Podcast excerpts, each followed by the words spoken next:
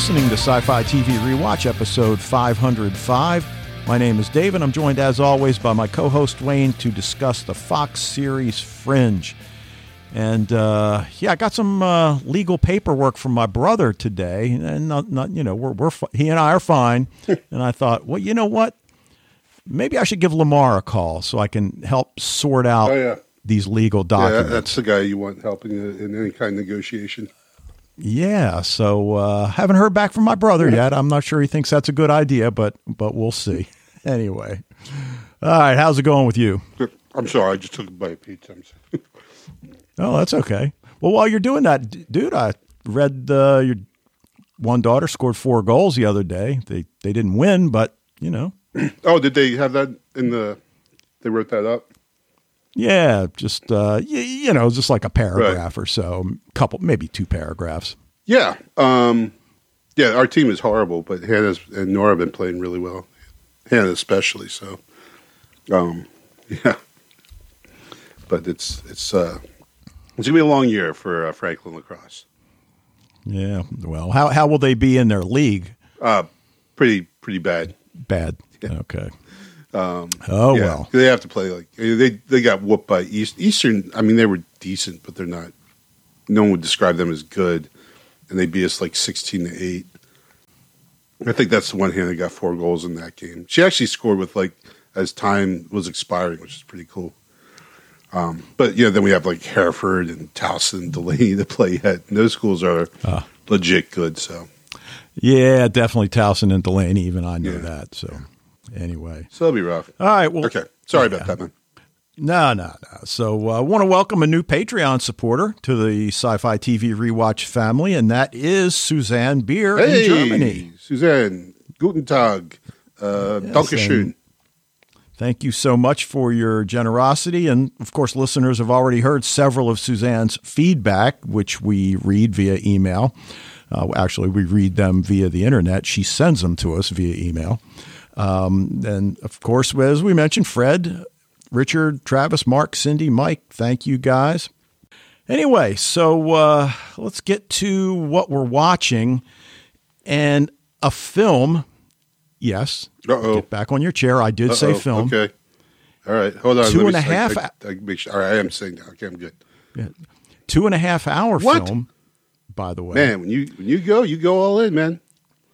The 2020 Christopher Nolan film, Tenet. Ah, now I would be interested to hear what you have to say about that movie. Okay, starring John David Mm-hmm. Washington, Kenneth Branagh. Uh, I still not over Kenneth Branagh as a Brana. badass Russian. Right. Well, that's because he doesn't really sell it super well. right. Uh, Elizabeth Debicki, who I know from several things, freaking Michael Caine, and it's a film. I mean, it's got its issues. You know, I'll get to that in a second. But how do you, you know, how do you uh, have Robert Pattinson and not bring Kristen on board, dude? I don't know. I think it's after the breakup, though, right? So Uh, yeah, well, you know what? Uh, apparently, I, I, I, I heard her. Actually, I've heard them both on uh, Howard Stern, and and it sounds like they both really think a lot of the other. So uh, apparently, it wasn't too painful a breakup. But uh, Clémence Poésy, who was in that show I mentioned a few weeks back called The Tunnel, she was the lead French detective in that. And she's in an early scene, just just one. She's like the uh, the scientist, but uh, I assume you've seen it. yeah, a couple of times I had after the first time I saw, it, I had no idea uh, what was happening. Time travel with a twist, and it's a twist I'm still not sure I completely understand, and it's a twist I'm not sure I even care that I don't understand. Right. So- right. There's certainly with Christopher Nolan. I mean, Inception. I, I, you know, I got to a point with Inception, like, okay, I get what's happening. I've, I've seen this enough times now. I, I understand. Tenet, I probably watched like three times, and even after the third time, I'm like, okay, I've, I, I was, I was with it up to a point that all of a sudden they just lost me, and I had no idea what was going on. I mean, I, I get the big picture. These are the bad guys. These are the good guys. There's people going backwards, people going forwards. He fights with himself, go backwards and forwards and stuff, which was awesome. I mean, that that scene was incredible. Um, but Uh, even though it completely contradicts something they stated earlier in the film, but yeah, but uh, anyway, not not to give away any plot details because it's did. I you know that's okay. They weren't paying attention. Well, and also, I Um, mean, it's it's been. I think the time's up. yeah, okay. spoilers on but Tenet. uh, yeah, I mean the whole thing about um, meeting yourself as as being, I, unless I missed it, uh, uh, misinterpreted what they said. But anyway, I mean, if you're into action films, which I- I'm kind of not, I I don't mind a little bit of action. There's a lot here and a lot that's really done well. And, you know, the whole thing, you know, some people are going forward, some people are going backwards, and never the twain shall meet, except they do, Right. and whatever, you know. So uh, it, it's certainly worth checking out if you're a sci fi yeah. fan. I mean, and you know, I I think I still like really. I literally don't know if I would call Tenet a hit or a miss because there's a lot of about that movie that is freaking awesome. Classic Christopher Nolan.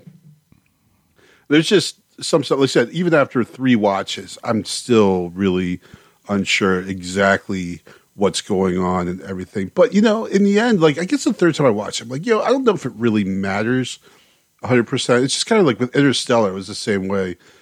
It's just really the experience, and that's what great thing about Christopher Nolan does in his movies. He just he makes like a movie movie, you know.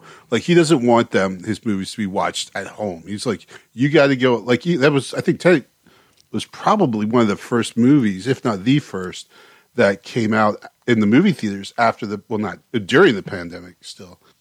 Because he's like, no, this isn't going to be straight to video thing. You know, like if you want to watch it, go to the theater, get COVID, and watch my movie. You know. Um, so, uh, which that the, the middle part of that probably wasn't great, but I, I I like his kind of attitude. I, I like how he, he you know he swings for the fences. You know, he doesn't you know make safe movies. He doesn't make really, even though he's very commercially successful.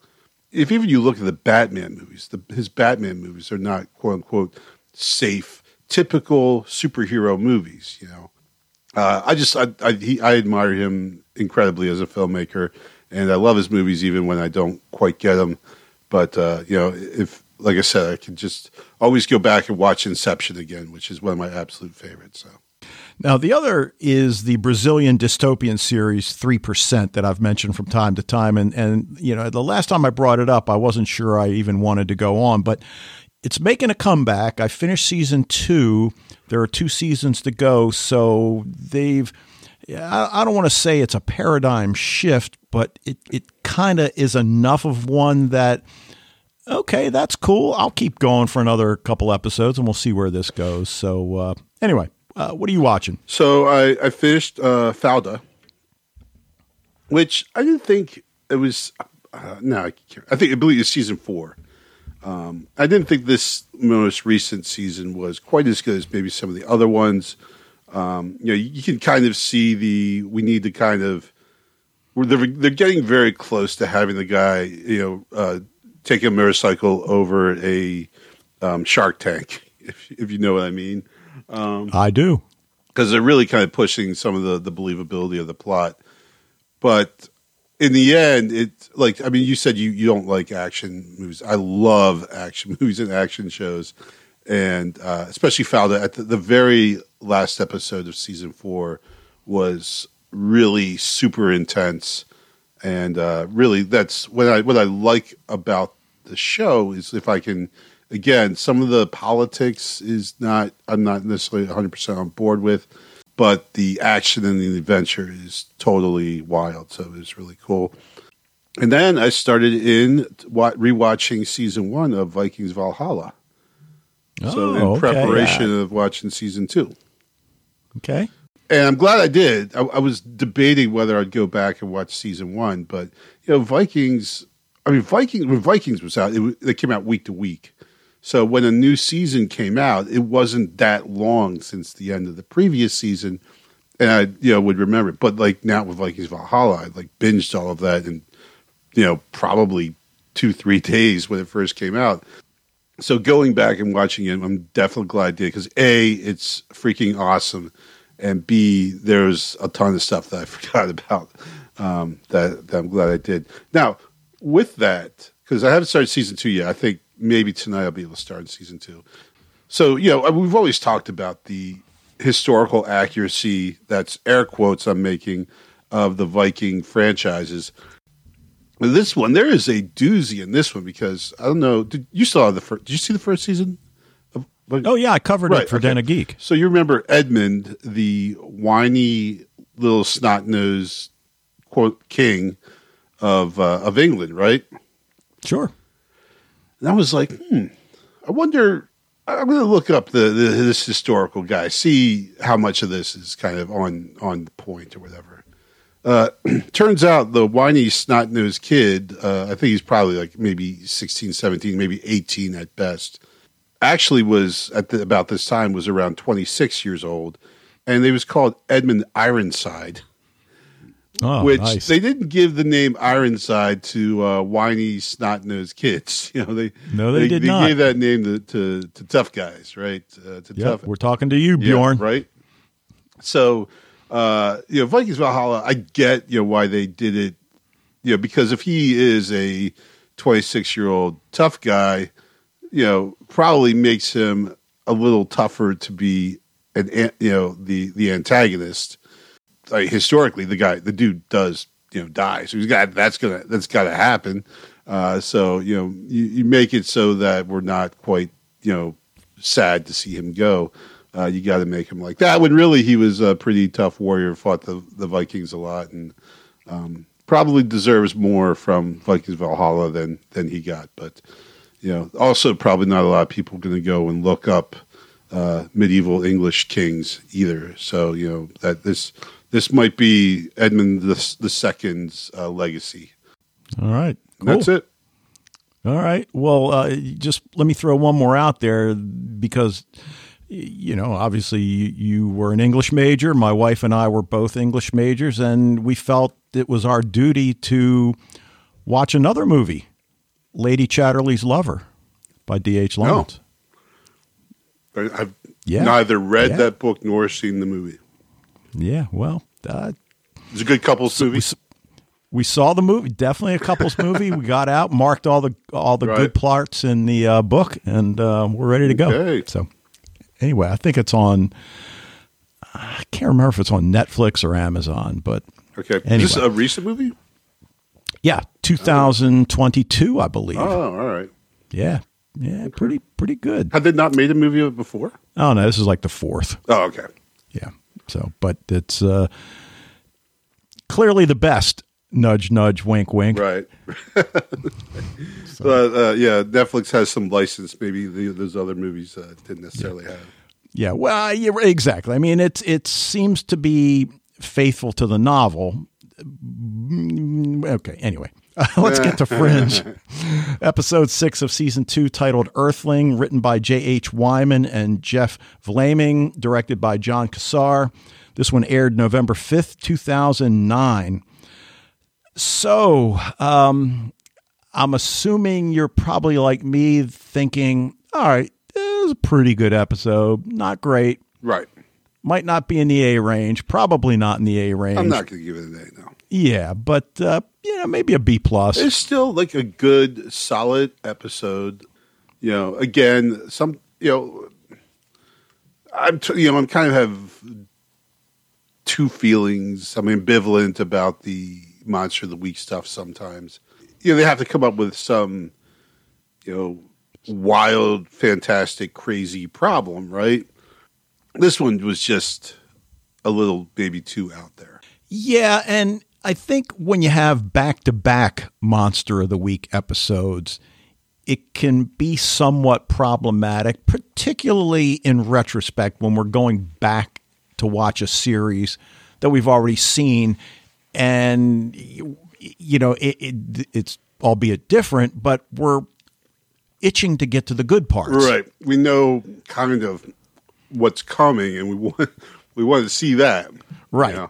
so, so anything that slows down the pace, we have you know a little bit of a problem with, but but not not that bad. But for me, uh, I, I, certainly couldn't help but notice the similar narrative to the CBS series Extant, which starred Halle Berry and Goran Visnjic. I don't know if you ever saw that or not. I, did, I remember when you were watching it, but no, I never. Yeah, Michael and I covered it right. for somebody. I don't. I think we covered it for Daryl's network, uh, Golden Spiral Media, okay. if I'm not mistaken. So you know the whole astronaut in space gets uh, hijacked by you know some sort of uh, alien entity which is brought back to earth and okay you know fine that that's cool. I guess we could argue that that extant stole that idea from fringe well fringe probably stole probably stole it from, from somebody else. innumerable uh, science fiction novels and movies and television shows. So.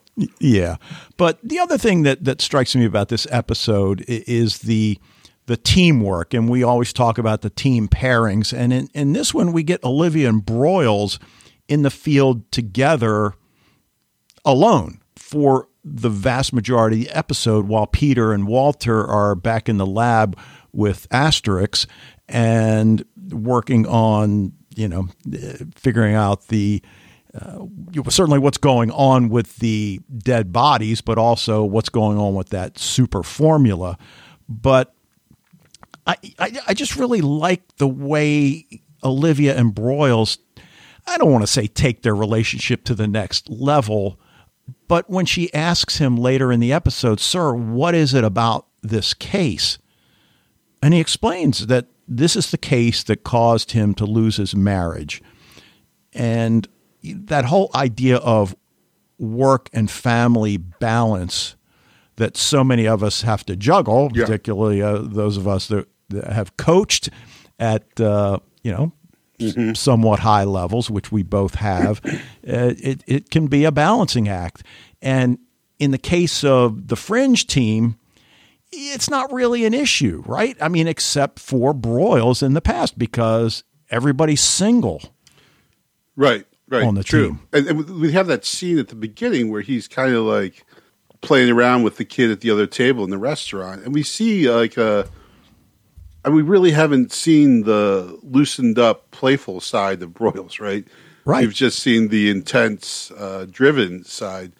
Um, so to see him kind of mucking about with a kid and just you know having fun, and then if, you know, at first, well, I mean, like you, you, you have to watch this thinking, all right, well, there's some, fa- there's got to be some kind of family connection here with this, um, and we we see that right later because now we get now that later in the show now the scene makes sense because we realize that Broyles has lost that that ability to just sit there and play around with his kids and and um, be like silly uh, with a little kid, he's lost that because he's you know devoted himself to the job.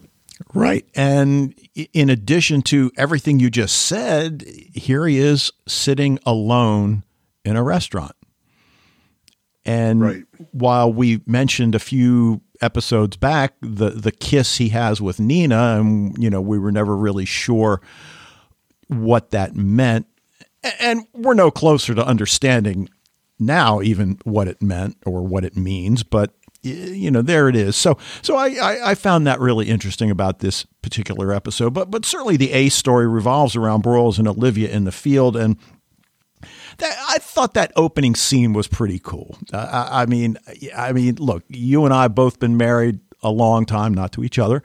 Um, not so, there's anything wrong with that, right? But being able to surprise your wife is pretty cool. And you know, I guess the longer you get married, the or longer you've been married, it's more difficult to surprise because you know they know yeah. all your moves and sure. and whatever. But but you know, we we figure out pretty quickly, oh, that's what dude's doing. Nice. Because at first we're thinking, like, oh, he's getting ready for his mistress. Right, exactly, right? Because he says, oh, I'm at the airport. He's clearly not at the airport. We're like, you effing liar. Oh, you scum. You know, and we're thinking all kinds of nasty things. And we're like, oh, he's leaving flowers? Like, wait, what's that? Happy anniversary. What? And then, like, oh, okay.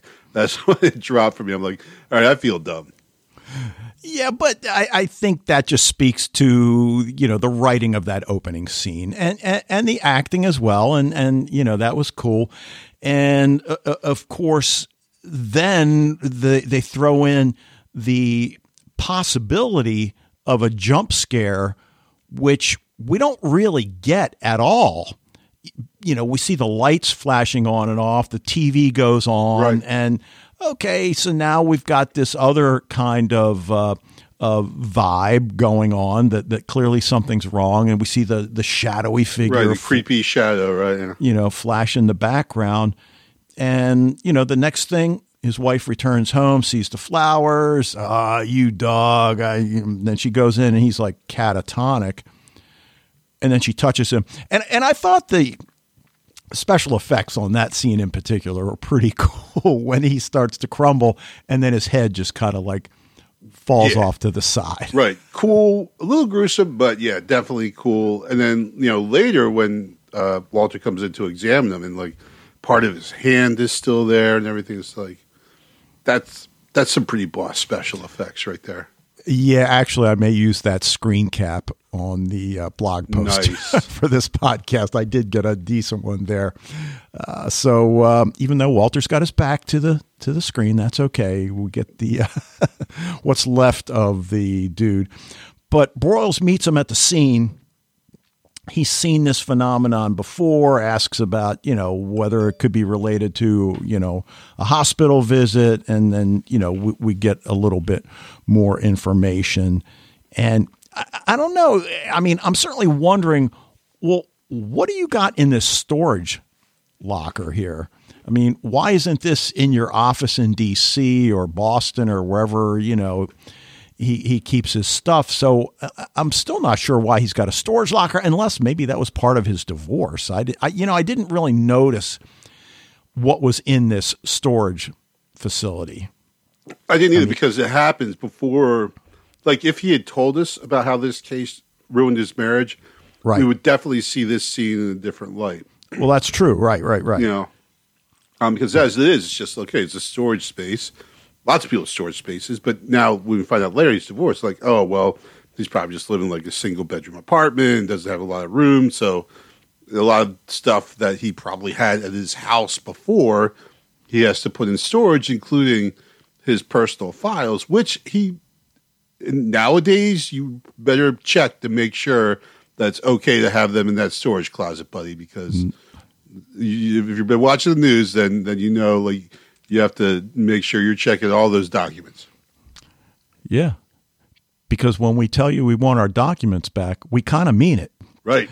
Um, but there's there's that that neat twist that it's a case that that he was intimately involved with 4 years previous, but it wasn't somebody that was threatening to hurt people, it was somebody that was begging for help so that he would stop hurting people. And of course, as it turns out, it wasn't, you know, the caller that that was hurting the people, it was his cosmo, cosmonaut brother, but Right. Which is kind of like a problem that I have with this because all of a sudden, like, they're throwing all these other crazy plot points at us, you know, really quickly.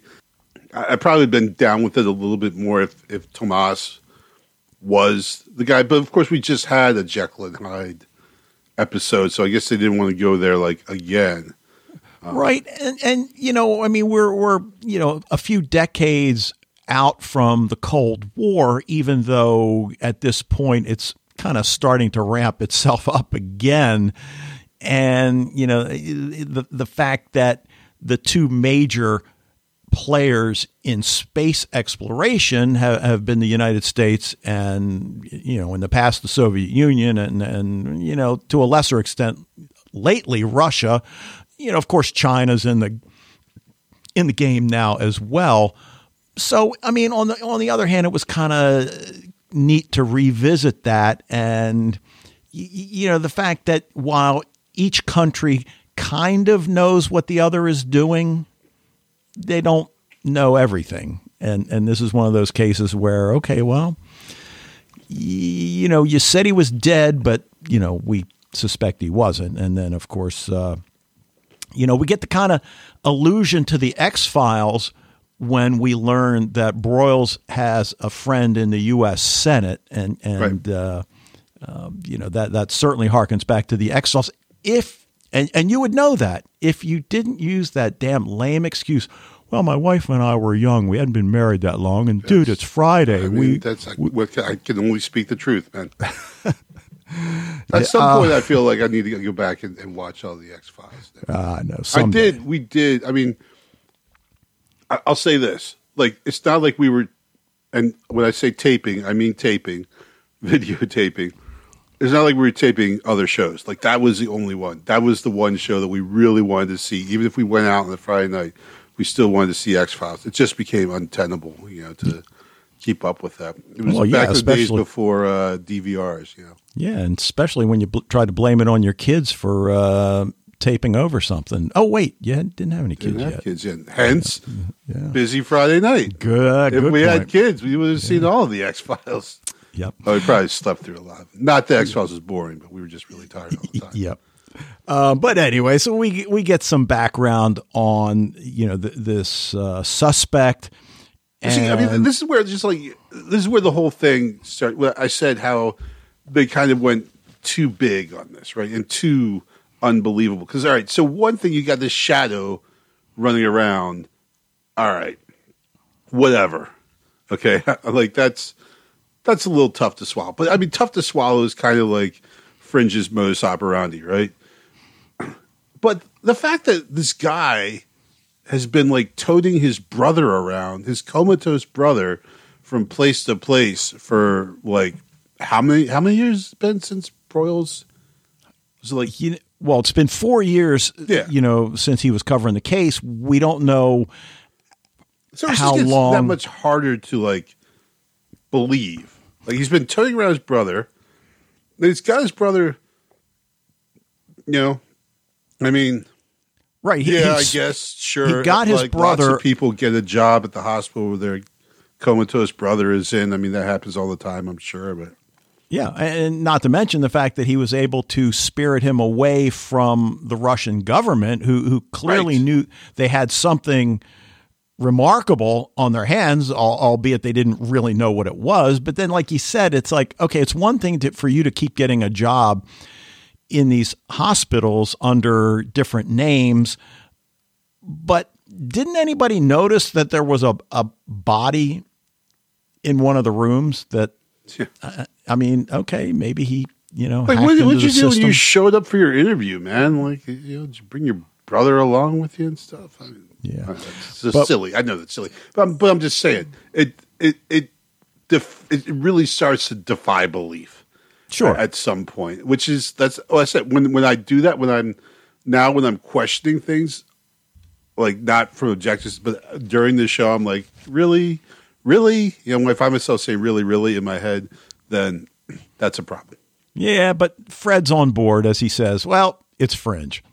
Exactly. It is fringe, And and, he would like I be said, right. that's part, one of the things I we I love, we love, everyone loves about the show is how out there it is, and all the weird stuff in there. But I think just for this one, it was a little too like like I said. I mean, like I said, Fauda was trying to jump the shark. I mean, it's almost like you can almost see Olivia revving up that motorcycle as she looks at the ramp in the distance as the shark tank below it. You know, like it's uh, it just seems like they, just went a little too far on this. I would rather, like I said, just it's it's something with Tomas and he's got some thing or, or so, I don't know how they could have written it, but it just seems like just a space creature that's inhabited his brother. He's toting around. He's got out of Russia and is toting all over the United States. It goes from job to job, and then the the space ghost is killing people wherever they go. I mean, come on now. well, you know, I, I guess when you look at it that way, and the smoke monster is more believable than the fact that this guy's got his brother's body. Right, In- right. That's the thing. I buy the smoke monster space guy thing, whatever. You saw I'm what on I did board there, with right? that. What? You saw what I did there, right? I'm sorry, I didn't. Smoke monster. Ill- Oh, illusion. yeah, yeah, yeah, yeah, yeah. Oh, okay. Yeah, you just slid that one in. I did. That's what she said. I, I, I, passed up another opportunity a few minutes ago. By the way, you set me up on one that I thought, no, that's even too far for Dave. Um, yeah, yeah, but, uh, but that's what I'm saying. You know, this is like, yeah, I'm willing to accept that, but I, I just find it hard to accept the the part that they when they try to nail it down to some level of reality. Yeah.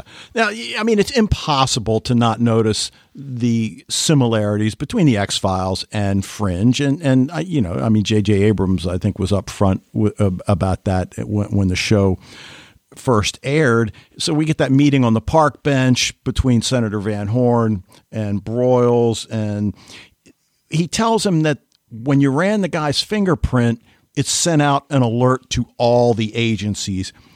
But the biggest problem is that the Russians are also searching for the guy.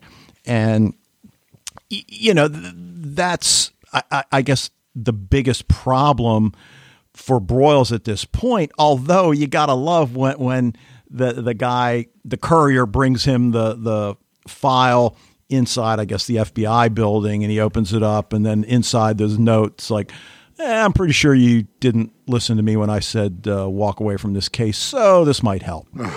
yeah, right. Yeah, so so we know that this Senator Van Horn is a good guy, and and right. I, I can't remember whether we see him anymore or not. Hopefully, we do. The actor for sure. Like, I mean, I, I can't remember exactly what I've seen him in before, but he's been in loads of stuff. Now, Olivia is now concerned about you know uh, bucking the establishment order. We always have you to protect us. Who's going to protect you? So, you know, I talked at the beginning of the discussion about the relationship that she and Broyles, you know, have and, and the way it is developing, particularly in this episode. So I, I really love the fact that she clearly no longer sees him as the antagonist that she saw in the first few episodes of the series because he's almost a member of the team now. Right. I mean, I mean, he's still in charge, but I, I think she sees him in a completely different light, and and maybe even to a to an extent that Peter doesn't yet see, because maybe he's not around him as much. And, you know, I mean, we did get that scene a few episodes back with Peter and Broyles where, you know, Peter's like, you know, we need an apartment, we need this, we need that. And, you know, Broyles is like, I'll see what I can do. But, you know, anyway. Yeah. Uh, and I mean, we've said this before that, you know, how Broyles is, you know, they started off, he was definitely in opposition to Olivia and, um, you know, a bit of an antagonist but but now, like as you said, like they've really worked it in. So, and and and in this episode, we really get to see more of him, and not just the the hard nosed leader who would be in like a scene really quickly. You know, just for maybe he'd be in for a couple minutes here and there. Never really in for much time. Never getting a lot of lines. Just kind of the guy who's like, get the job done or stuff like that. And now we really get to see a lot of them, right? We get to see we get to see him you know, mess around with the little kid. We get to see him as Olivia's partner and helping out. We get to see him as the dedicated agent. We get to see him as the guy in the moment who can make the hard choice in the heartbeat when he has to. And then we see the guy who um, regrets the, the life that he lost because of his job. Now, you know, the other thing, because at this point we're still not sure about the guy who's toting his brother all around the country. But then when we see that all he did was sedate the nurse with whom he arguably worked for a time because clearly they knew each other, then, you know, we're, we're kind of changing our attitude towards him that, okay, fine, Broyles told us that, uh, you know, he, he really wanted help stopping the killings rather than you know threatening for for more. He wasn't really out for anything. It's, I don't want you to solve this equation, and we're never really clear what the equation really is, are we? Or the formula? I did not really catch that. No. I mean, so you know, just something to Walter to drool over and speak of in very suggestive language. Well, and it was also a great scene when he's talking to Olivia, and then all of a sudden he just puts the phone down and walks over to the whiteboard and starts working on the formula again. And it, and it takes Peter a few seconds to see what happened. He goes, picks up the phone and says something to Olivia that, you know, Walter's back at work and I'll, I'll keep you updated or whatever. But we talk about things we don't understand. I'm not sure what all the car batteries and the jumper cables and all that stuff is really doing. Okay, fine. I get that that's how you're keeping the smoke, monster inside your brother's body, but how that works? Well, they, they he shocks his brother, and when his brother is his is in physical distress, the uh, the alien doesn't leave the body for some reason. Okay. So then why doesn't he have to continually shock it? I don't know. Yeah. So uh, yeah, right. We don't. We we're not meant to ask. right. So uh, right, you're supposed to just let it go. But like I said, I mean, the big problem with this episode is we don't let things like that. We, not that we're being too harsh on it, but I think any normal watcher would be like, "What?" You know. Right, and and you know we get a couple of scares at the end. Uh, I mean, the team arrives and, and we find Timmer's body is turned to ash, and, and you know the cosmonauts in the in the back of the van, and you know Peter's got his theory on how to draw the shadow back to the host and all that, and we see the little girl watching the TV, and we're thinking, oh crap, you know, and uh, we we've talked about. I wasn't worried about her though. Okay, you weren't okay. I'm like, so, they're not uh, going to go. Yeah, hope, hopefully because they weren't going to go there. it's also you know you see oh well we're you know we're 35 minutes in so this is going to be the last scene and they're not going to have the the you know the, the monster kill a little kid right. in the end when Fringe was about to you know could potentially save her you know they're they're amping up the intensity and, and the suspense um, and they're, they're throwing a little kid in to amp it up which as you know I'm not a fan of that at all um, but uh, yeah, but you know, like they're gonna, you know, figure it out in the nick of time. Well, oh, you know, the thing that, that just came to mind, you know, the little girl screams at this point, and, and it reminded me of the scene when the nurse goes in to give that one patient the injection, and she touches the woman and she Right. turns to ash, and that nurse screams bloody murder, and I'm thinking like, dude, you're a nurse. Now, granted, You've probably not seen that before, but you've seen some stuff as a nurse. Yeah, so I don't. uh, Okay, fine, narrative effect and all that, Yeah. but yeah, that kind of was a little bit off-putting What for you me. do? You got to get the screaming, you know, person in, in the beginning to Yep. open up the show.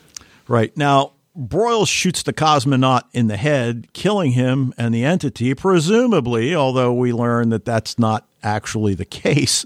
So, I, I'm, I guess a bullet to the head in Fringe World isn't Why didn't they do that before? They clearly the like- guy's not a zombie. Yeah, yeah. When they figured out that you know the the thing can't live without uh, without Alex, Right. you know, why didn't they just shoot him before? You know, like I thought, just like the week before, just you know, Peter's trying to hack into the computer. Just pull the plug out, man. You know, like why why are you going about this the, the long way?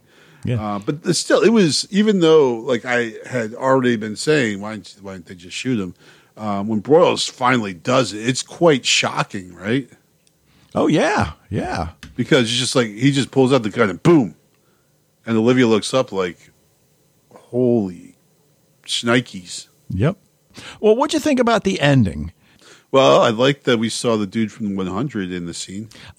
I couldn't think of where I knew him from, and I was going to look it up, and then I kept getting sidetracked. Exactly. Yeah, I totally looked it up. I, I can't claim that I remembered that, but I, I like I saw the guy. I'm like that guy looks familiar, and he was like the one dude in like the second to last season of who had like the group of people and everything. I know, Yeah, just the little little cult. Yeah, right, the cult. Yeah, Yeah. um, but you know, like I don't know, Fred didn't like it. I wasn't.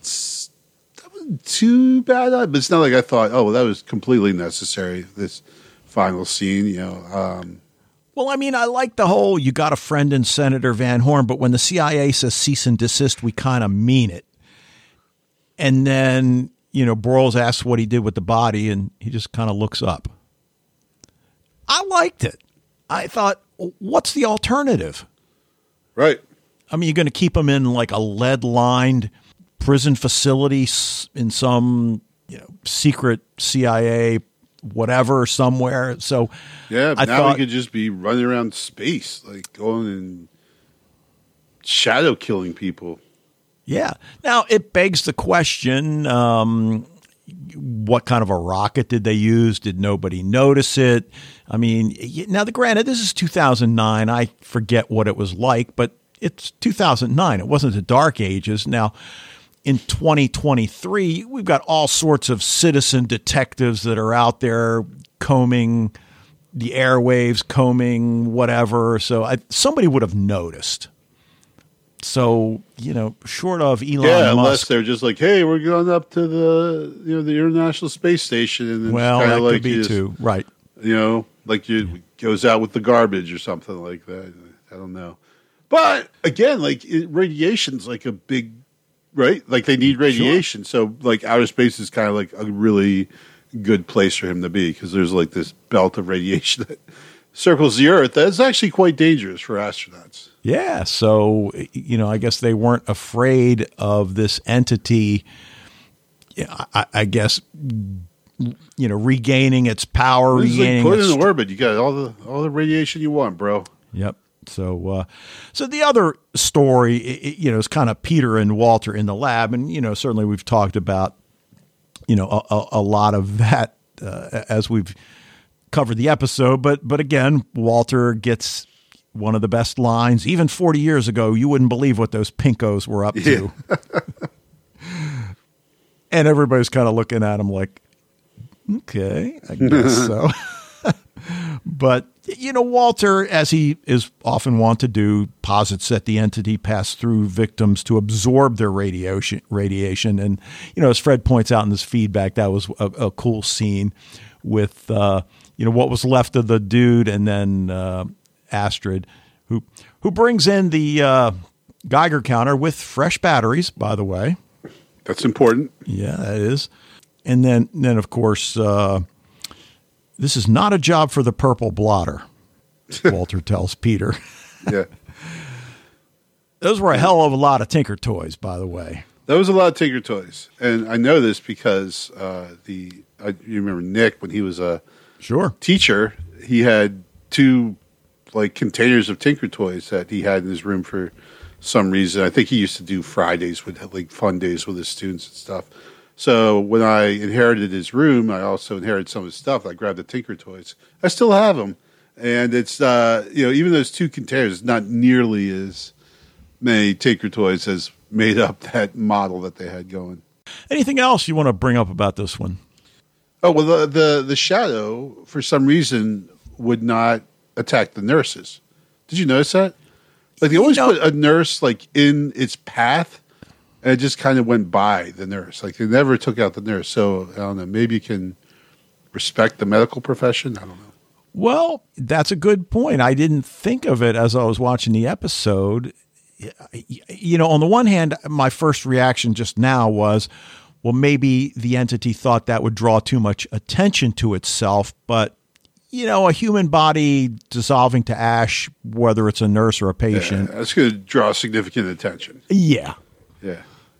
So. At one point, Olivia literally says, "This doesn't make any sense," and I'm like, "Why? Why would you even say that at this point, Olivia? Like, like how, how can you still be in Fringe Division and even have those words in your vocabulary? That yeah, that is what doesn't make sense. You know what I thought of it first with the the shadow dude and the lights and everything. Lost. No, believe it or not. I thought of Doctor Who with the Vashta Nerada. Oh, remember like the things that hid in the shadows and everything? Yeah, yeah, like one of the creepiest baddies in all of Doctor Whodom. Interesting. Yeah.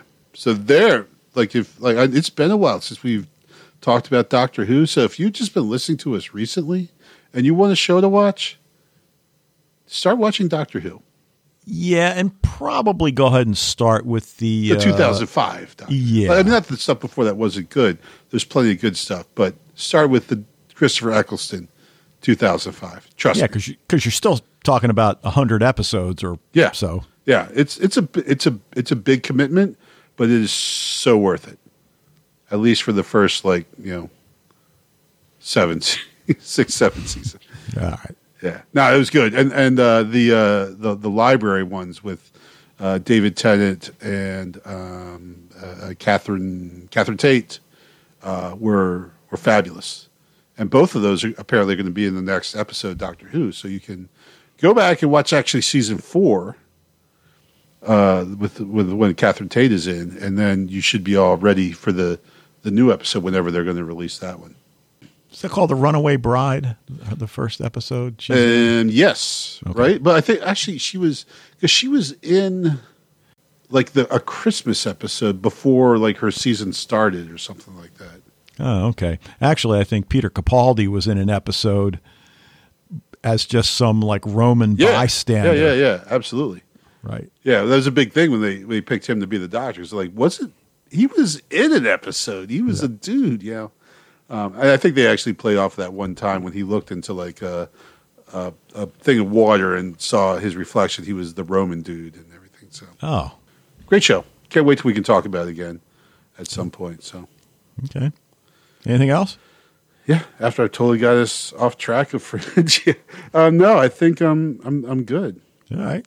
All right. Well, let's hear what Fred's got for us this week, and we will be right back. Hello, Dave and Wayne, and all listeners to Sci-Fi TV Rewatch. This is Fred from the Netherlands with some feedback for Fringe Season 2, Episode 6. Quite a Monster of the Week episode, or I should say an Alien of the Week episode. Okay, first off, what am I watching? Star Trek Picard, Star Wars The Mandalorian, Fringe of course, and then since you did one episode as a archive episode, Sleepy Hollow, I'm at episode 10 of the first season now, and start to encounter John Noble there, who is of course Walter here in Fringe. He plays there Henry Parrish. And I haven't seen enough of John Noble to say that he always plays like this, but this Henry Parrish also is a bit like Walter, bit doubtful person, bit shy kind of person. I don't know if you know him in other roles. I saw on IMDb that at the end he plays in even 25 episodes of Sleepy Hollow. From these first 10 episodes, I get a little bit a feeling of a combination of mainly Lost Girl and The Magicians. Don't know if you watched Sleepy Hollow uh, completely and what your impression is if you did so, as far as you remember. Okay, going into Fringe. First off, it feels a bit strange to watch Broyles here, knowing that the actor, Lance Reddick, just died two weeks ago. Of course, this happens more often that you're watching a series of which the actor is already diseased. but if you're fully in a series and then during that watching, one of the actors dies, it's a bit uh, awkward and strange feeling then to watch on. Okay, going into episode 6. Story wise, a little bit comparable with the Scorpion Kid episode. Also, a bit comparable to the story about the people that crystallize and explode. Although that had a connection to the pattern, and I don't have the impression that's the case here in this episode. The visual effects here were great with all these people reducing to dust. And I thought it was very nice they didn't become just a pile of dust, but that some body parts were still more or less intact. Visually and for impact, that was of course much nicer. Funniest moment in the episode I thought was when Walter is measuring the radioactivity in the remains of that guy and he measures nothing and then tries his, Geiger counter on Astrid and the expression on Astrid's face is really gold. It's only brief but it's so funny. The end I found a little bit too unlikely. When Broyles meets this CIA agent and he asks what they did with the cosmonaut, the CIA agent says that when he started breathing and then he looks at the sky as that they sent the astronaut back into space. But I mean, start breathing. Uh, Broyles shot him in the face. What? Well, what can I say? It's fringe. Okay, that will be all. Greetings, all the best, Fred from the Netherlands. Now, Fred brings up Sleepy Hollow, which is a show I watched the first season and a half, I think. Uh, I didn't go much further than that. I know Fred's uh, really working his way through season one. And what I do remember, Fred, is thinking how absurd it is that he didn't update his clothing. Right. That even though he's in the 21st century, Right. he's still wearing his 17th century garb. Yeah. And I thought, no, sorry, no, not buying it. And I couldn't get past it. That's what broke Sleepy. Hollow for you, huh? Yeah, I guess. I can't Now, remember why I turned- stopped watching. I knew I, I really liked season one, and I think I, I think that was about the time when I was just like, you know what, I just need to cut back on. I can't watch like close to ten shows a week. Like I have to stop. Yeah, and, and- and that was one of the first uh, victims of that decision. Yeah, and you know, I keep thinking about what shows do I want to go back and do a rewatch of, and and I mean, obviously we're rewatching Fringe right now for the podcast, but I- I just feel like there's got to be something out there that I would love to rewatch, but I don't know what it is. Dark And- Purdue. Yeah, yeah, but that you know, I don't Right. know. Nah, that Well, that's rewatch. I tell you what, rewatching season one of the Vikings Valhalla is awesome. yeah. I, I don't know. I you know I liked it, but I still haven't seen season two yet, and. Um, you just got to get back into it, man. I guess. I guess. The the the Last Kingdom is a great rewatch. Well, waiting for the movie. I don't know. It, it's not. It's Too long, soon. Yeah, I think pretty soon. I, I I feel like they might have recently announced when the movie's going to drop. But I didn't see it yet. So Yeah, I think they did, and I usually put those kinds of things on my calendar so I remember them. But anyway, well, anything else about Fred's feedback before we go too far? Uh, well, here? you, asked about some of the roles that John Noble has played, and one of my favorite, and I've mentioned it before, is he played Denethor in the Lord of the Rings movies. Um, not the first one, but the second two. So the Two Towers and Return of the King. Uh, he has a big part in that, and so that um, there's a good rewatch. Have you, you? I mean, you've seen those movies, right? yeah, but I, know that I'm not a big fan. Well, that's unfortunate. I Uh, know. I know. Now, John Noble's English, correct? No, he's actually Australian. I thought he was English Oh, too. you're right, I you're was just right. That's looking right. up. I just checked it out on IMDb, and uh, I'm like, he's Australian. No, As is Anna Torv. well, Anna Torv, I, I did know that. I, I knew she was an Aussie, but uh, John Noble, I was, I thought he was uh, English too. But yeah, he's a he's a hell of an actor. He's in all kinds of stuff. So, and uh, yeah, it's, that's it. Okay. All right, Fred. Thank you. Um, I'm going to go ahead and go B plus. It, it was a good episode. I, I think the things with Broyles and Olivia really kind of, uh, you know, mo- moved it up the scale a little bit. Yeah, exactly. I, I, I think um, I was thinking probably B-ish, but definitely the insight into Broyles as a character and and them kind of really doing it, taking a big step forward in developing him and bringing him more into the fold as someone that we really care about. Uh, yeah, so I'll give it the B plus for that. Yeah, and the introduction of Senator Van Horn as a friend of the Fringe team, and like like we said earlier, I don't remember how much he's going to be in the series moving forward, but you know, at least for now, that that was a nice touch as well. So, I saw it on IMDb. He's he's in more than one. okay, good, good. I don't Looking know if we'll see the. Duchess again though. I, I didn't check. Yeah, I looked. We're not. Nah, try it. Oh well. Yeah. So anyway, All right, well, let's go ahead and leave it there. That will do it for this episode of Sci Fi TV Rewatch. Thank you for joining us. Love to hear what you think about Fringe, the, uh, you know, not too recently renewed The Peripheral, uh, which we will. Oh, did they renew it? Yeah, Oh, it's, it's been a few weeks. I just hadn't noticed. I Um, completely didn't. I didn't know until right now. Yeah, check out the Facebook group if you haven't already. Sci Fi TV Rewatch at gmail.com is the way you can reach us. We'll be back next week to talk about season two, episode seven of the Fox series Fringe. But until then, So, Dave, as we were recording, I, I saw that you were looking around and everything. I, I figured now that we're at the end, I can tell you if you're looking for your acid tabs, don't bother. I threw them out. damn it.